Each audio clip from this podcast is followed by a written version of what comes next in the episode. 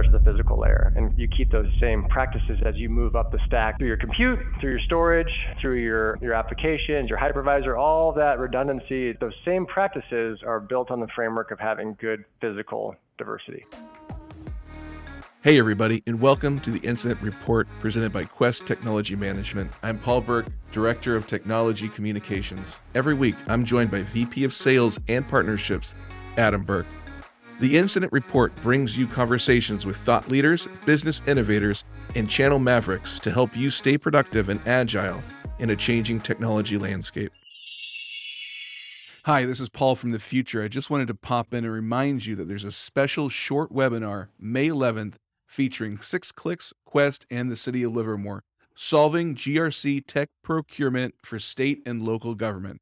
The event is free to attend and an invaluable conversation about the complexities and challenges that U.S., state, and local government departments face, not only in procurement and policy, but in navigating the complex regulatory environments. Link to register for this free event is in the description. Now, back to your regularly scheduled incident report. Welcome back to the Incident Report. I'm your host, Paul Burke. I should say I'm one of the two hosts. Across from me, Adam Burke, sitting over there. Adam, how you doing? Good, Paul. Excited to be here. Always excited to join you on the Incident Report and uh, jump in today. Ready to get going. Episode 15. We've been doing this, Adam, for three months. Three whole months, also known in the business where they pay for play as a quarter. We've been doing this for a full quarter, which is fantastic. If this is your first episode, what you should know about the incident report is we're here to share. Look, there is a lot of data out there, there's a lot of information, and we're sifting through. We're looking for articles and information we think you need to know. Up first, we want to talk about a story that comes out of CyberScoop how the French fiber optic cable attacks accentuate critical infrastructure vulnerabilities. This is a valuable story to talk about because infrastructure, I don't think, Adam, and correct me if I'm wrong, I don't think it gets the amount of attention it deserves because in lack of a better term not a sexy topic. Yeah and it's kind of it's kind of taken for granted that it's just going to be there. I mean everyone hears about the backhoe fade and like cutting off a, a leg of the internet that's connecting a corporate location or you know diversity of paths in and out. This cable system that was basically intentionally cut knocked off most of, of France from the internet for a significant amount of time. It's physical, right? We always you and I talk about this all the time around digital assets, around software, around zeros and ones. This is the actual fiber optic cable that lights the path for that software to even exist. So, securing the physical layer, that first level of infrastructure, critically important. We get involved in this type of thing at Quest oftentimes when we're helping organizations build data centers build out in a third party data center. One of the things you always hear as we're walking through providing a data center tour in Northern California is tell me about your diverse path out of the site. Tell me about your vault. Tell me about your facilities. What do you have as far as getting data offsite and getting it out. This is one of those times where, I mean, they knocked out an entire country for a while and, and things going on geopolitically overseas right now. Getting knocked off the internet, every, having everybody down in your country at one time, that could, I mean,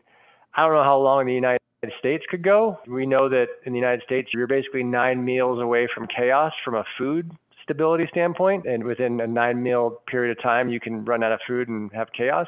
I don't know how long our population would go without having access to the internet on a country scale. I don't want to find out, but the French found out that a significant amount of their physical infrastructure or their internet was completely knocked offline due to a physical breach, which is which is new. It's something different. The link to the Cyberscoop article is in the description, and there's a picture that shows a neatly trimmed fiber optic cable that was dug up. They sliced it, and that took out France.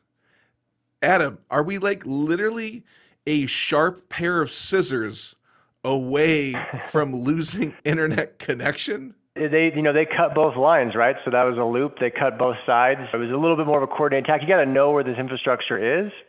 But most of the folks who built out during the last dot com in 2000 and the, the boom and bust of that cycle, people built out physical infrastructure along utility lines. They built it out along railroad lines. You had a bunch of people in the oil industry put it along gas pipelines. They would lay fiber along those types of existing infrastructure. So when people are digging up the ground or laying aerial fiber, people wanted access to the internet, and a lot of people built out different installations around to, to, kind of support the fiber optic network of the United States. And you got the cables run across the Pacific and across the Atlantic. Those points of entry are pretty secure, but there are places in Ashburn, there are places in, in Los Angeles and in San Francisco that if those physical hubs go down, a lot of the internet to the United States is gone there are organizations that would want to target those physical assets. And this is a case in point. They get dug up and targeted by specific groups um, that can really upset a country or a specific region for sure. Are you watching this season, Better Call Saul? I am not. I, I fell off the Better Call Saul bandwagon after his. That one was a little weird, and I kind of stopped following along with it. The reason I bring it up because there is a underground bunker. I won't say anything else in the episode I just watched. And obviously, they didn't want the government to know about it. And these fiber lines, when people are laying fiber, are these kind of kept secure and secretive where they're at? Do only a handful of people know, or is it pretty easily, readily available knowledge? It's pretty readily available. There's actually organizations that publish it and do location services. So there's their tools and this is the double-edged sword of information, right? You want to be able to let your clients know exactly what fiber and carriers they have available to them at their addresses, right? So they have these 50 sites.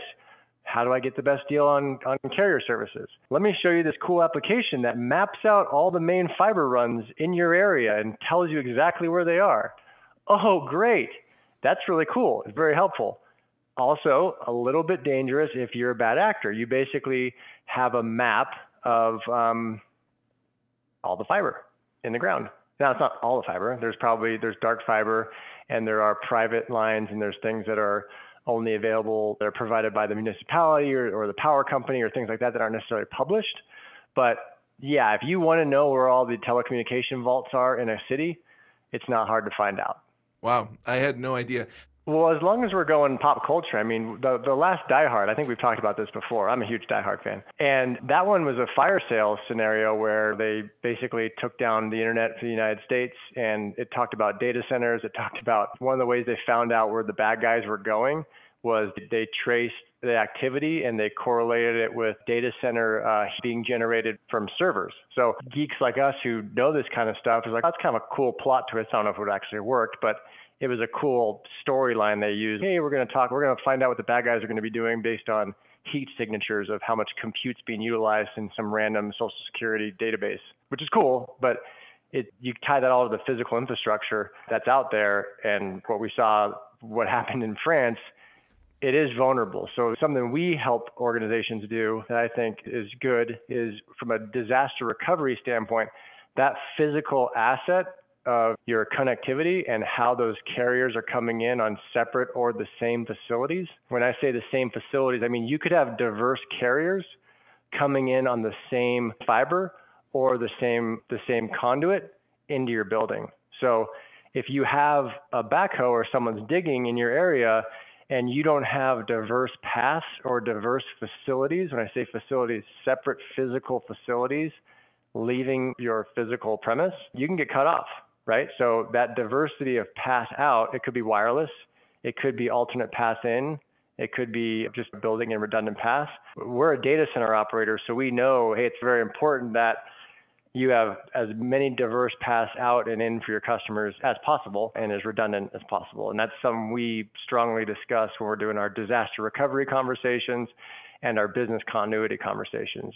It starts at the it starts at the physical it starts at the physical layer and kind of you keep those same practices as you move up the stack through through your compute through your storage through your your applications your hypervisor all that redundancy that's those same practices are built on the framework of having good physical diversity Every episode of the Incident Report, Adam, we learn a little bit more about your vast knowledge and your deep love of Die Hard. It is deep. It is deep. I don't know if it was because it was the first rated R movie that dad let us watch back when we were kids. Nakatomi Towers. It's just, it was a magical time in an eight year old's life.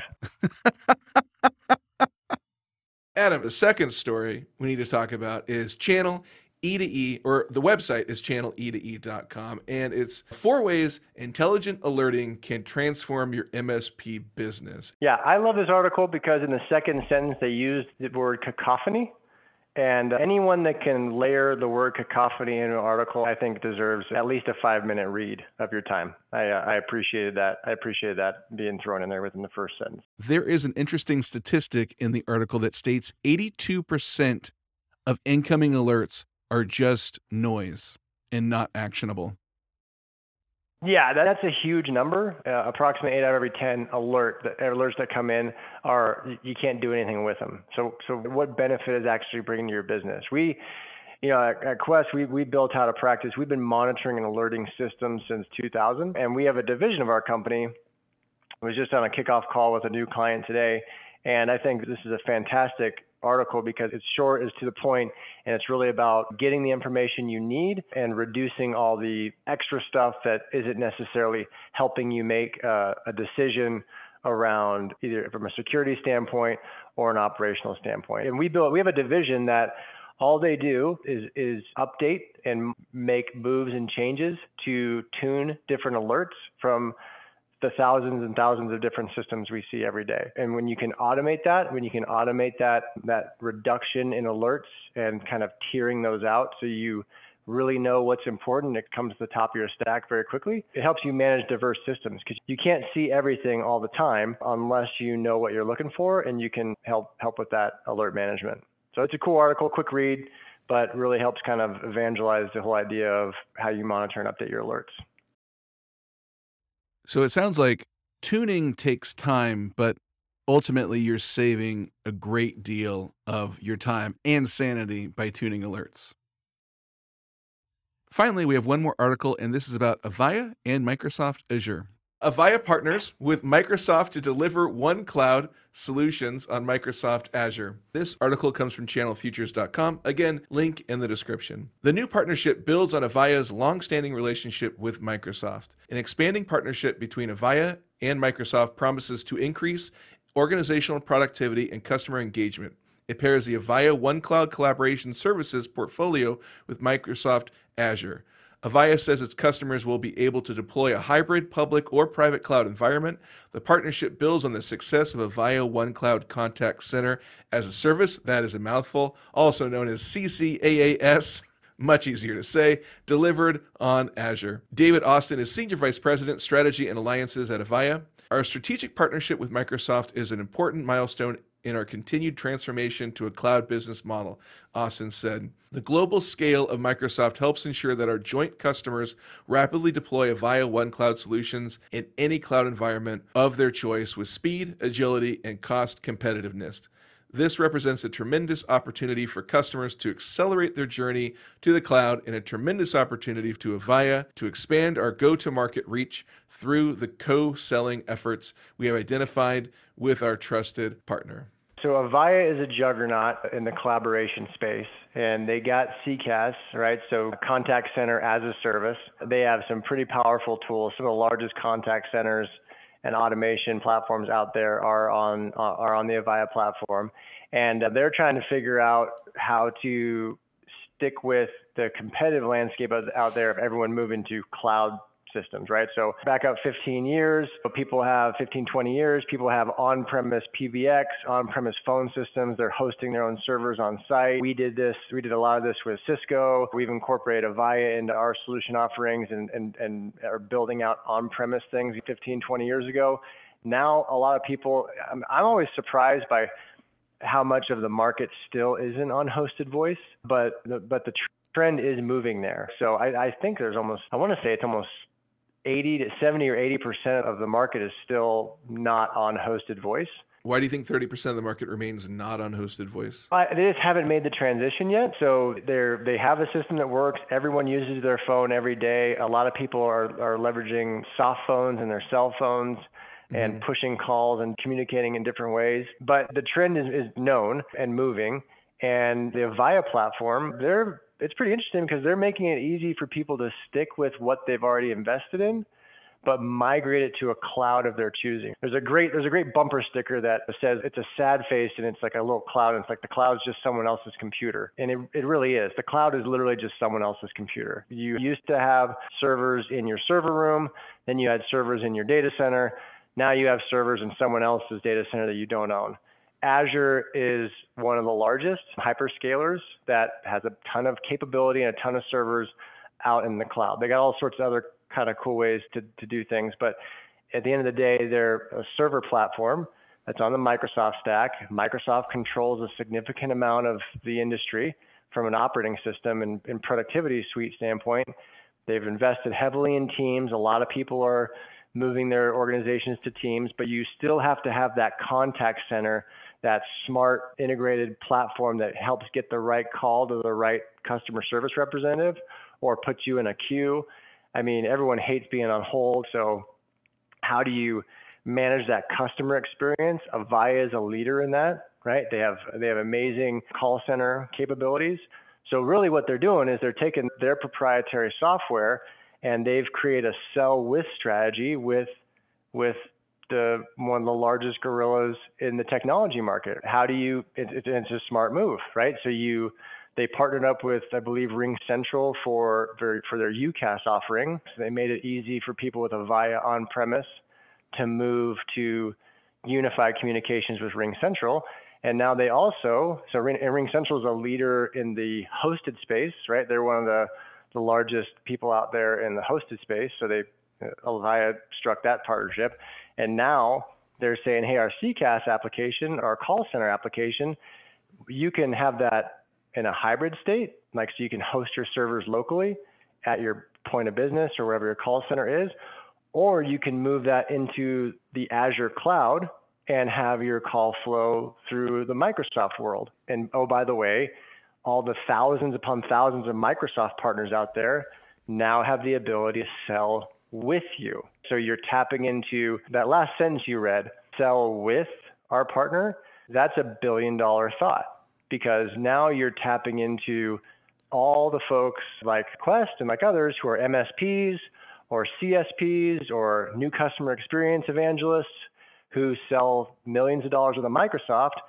Hey, would you like some fries with that? Here's your Avaya CCaaS right? So there's they're making moves there and they're partnering and they're trying to figure out how do we get our proprietary software to the market and partnering up with Microsoft is not a bad path to do that. Adam, I love the idea of having a billion dollar thought. They're out there. They're out there. You know, the, the billion dollar thoughts, it's not the thoughts. The billion dollar thoughts are easy.